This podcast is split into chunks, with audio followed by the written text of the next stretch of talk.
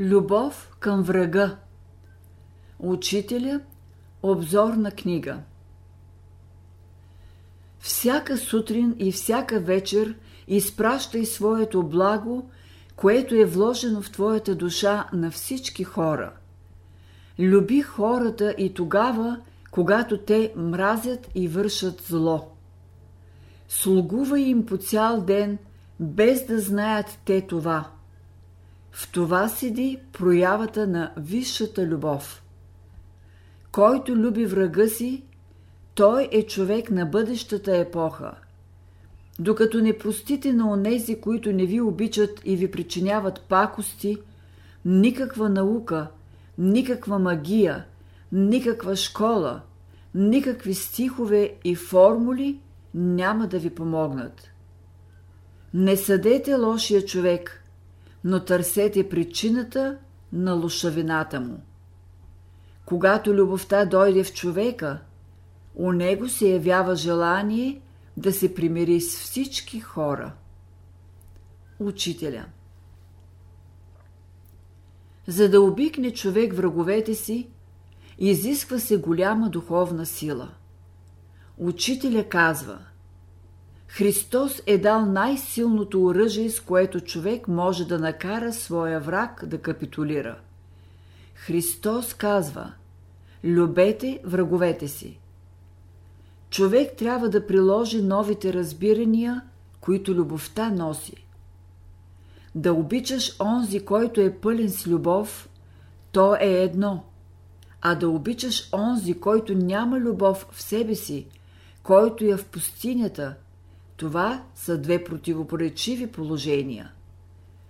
Първото всеки може да направи, а второто малцина могат да направят.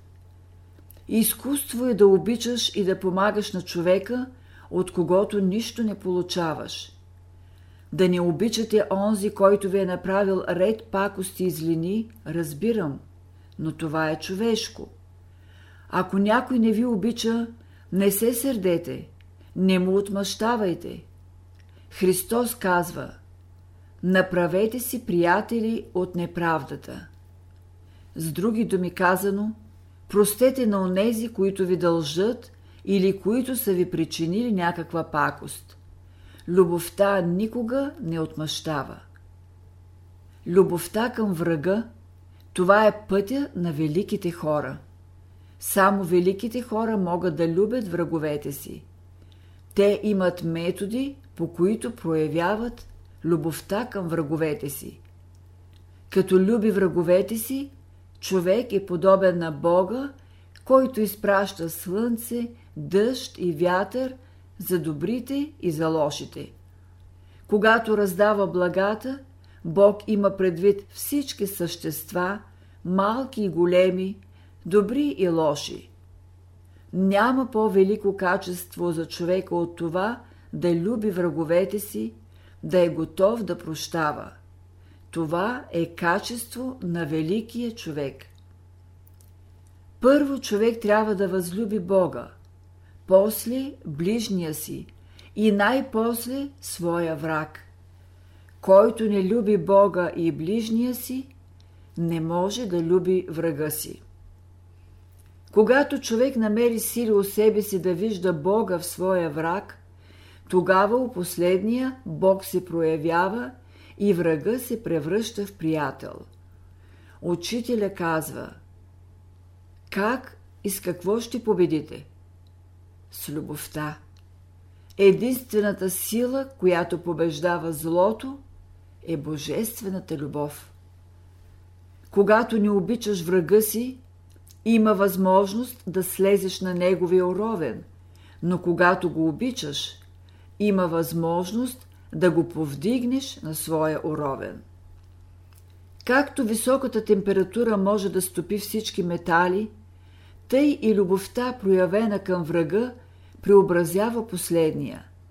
Затова той капитулира, т.е. злото в него се разтопява. Силите на любовта имат много по-силни трептения, отколкото силите на низшата природа, защото първите идат от света на свръхсъзнанието и са в състояние да организират нишата природа и по този начин да я обезвредят.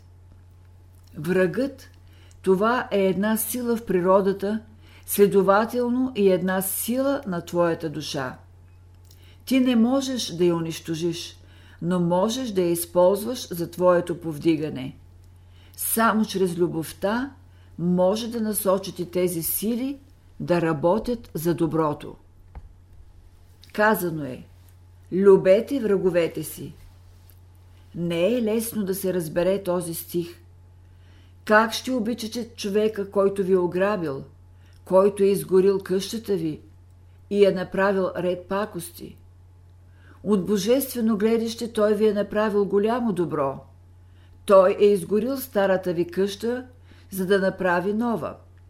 Взел е книжните ви пари, за да ги смени с златни. Така трябва да гледате на враговете си. Онези врагове, за които Христос е казал, че трябва да ги любим, са наши добри приятели. Имате да вземате от някого пари, кажете Заради онзи, който живее в мен, ще простя дълга на своя ближен. Ако можете да простите дълга на ближния си заради любовта си към онзи, който живее във вас, той ще ви посочи да отидете някъде, дето дядо ви е заровил гърне с злато. Учителя обяснява в какво се състои трето и четвърто посвещение. Това са изпити, които човек ще срещне в своя път. Един ден ще дойде страшният изпит, когато Бог ще вдигне завесата на вашето минало, за да ви покаже какви са отношенията на всички хора, едни от които са ви правили добро, а други зло. Така ще се изпита вашата любов. Първо Бог ще ви постави пред онези, които не са ви обичали и само са ви пакостили. И ако можете да простите, ще минете третото посвещение. След това Бог ще ви постави пред онези, които са ви обичали, които са ви правили добрини. Ако можете да им благодарите както трябва, ще минете през четвъртото посвещение. Милостта Когато намериш добра черта в някого, ти го обикваш. Ти обичаш истината, която великото разумно начало е вложило в едно същество. Ти обичаш първичната причина и всичко, което тя е създала. Има и друга една подбуда да обичаш. Неизповедими са пътищата на любовта. Понякога ти знаеш защо обичаш, понякога не знаеш. Има случаи, когато човек обича друг заради недостатъците му, заради неговата слабост и безпомощност. Тогава се проявява една от най-хубавите страни на любовта – милостта. Учителя казва Ние сме деца на Бога, който ни обича не защото сме толкова добри, но защото е милостив към нас. Метод на любовта. Учителя дава следния практически метод. Когато ти дойде една лоша мисъл да направиш зло някому, намери в него някоя добра черта.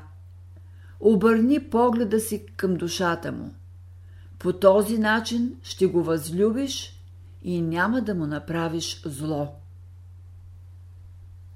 Един закон на любовта – Учителя формулира този закон така. За всеки човек е определено кой да го обича и всеки трябва да намери онзи, който го обича. Искате ли да знаете дали даден човек ви обича, спрете се в съзнанието си. Ако мисълта за този човек никога не изчезва от съзнанието ви, ще знаете, че той ви обича. Изчезва ли от съзнанието ви, той не ви обича.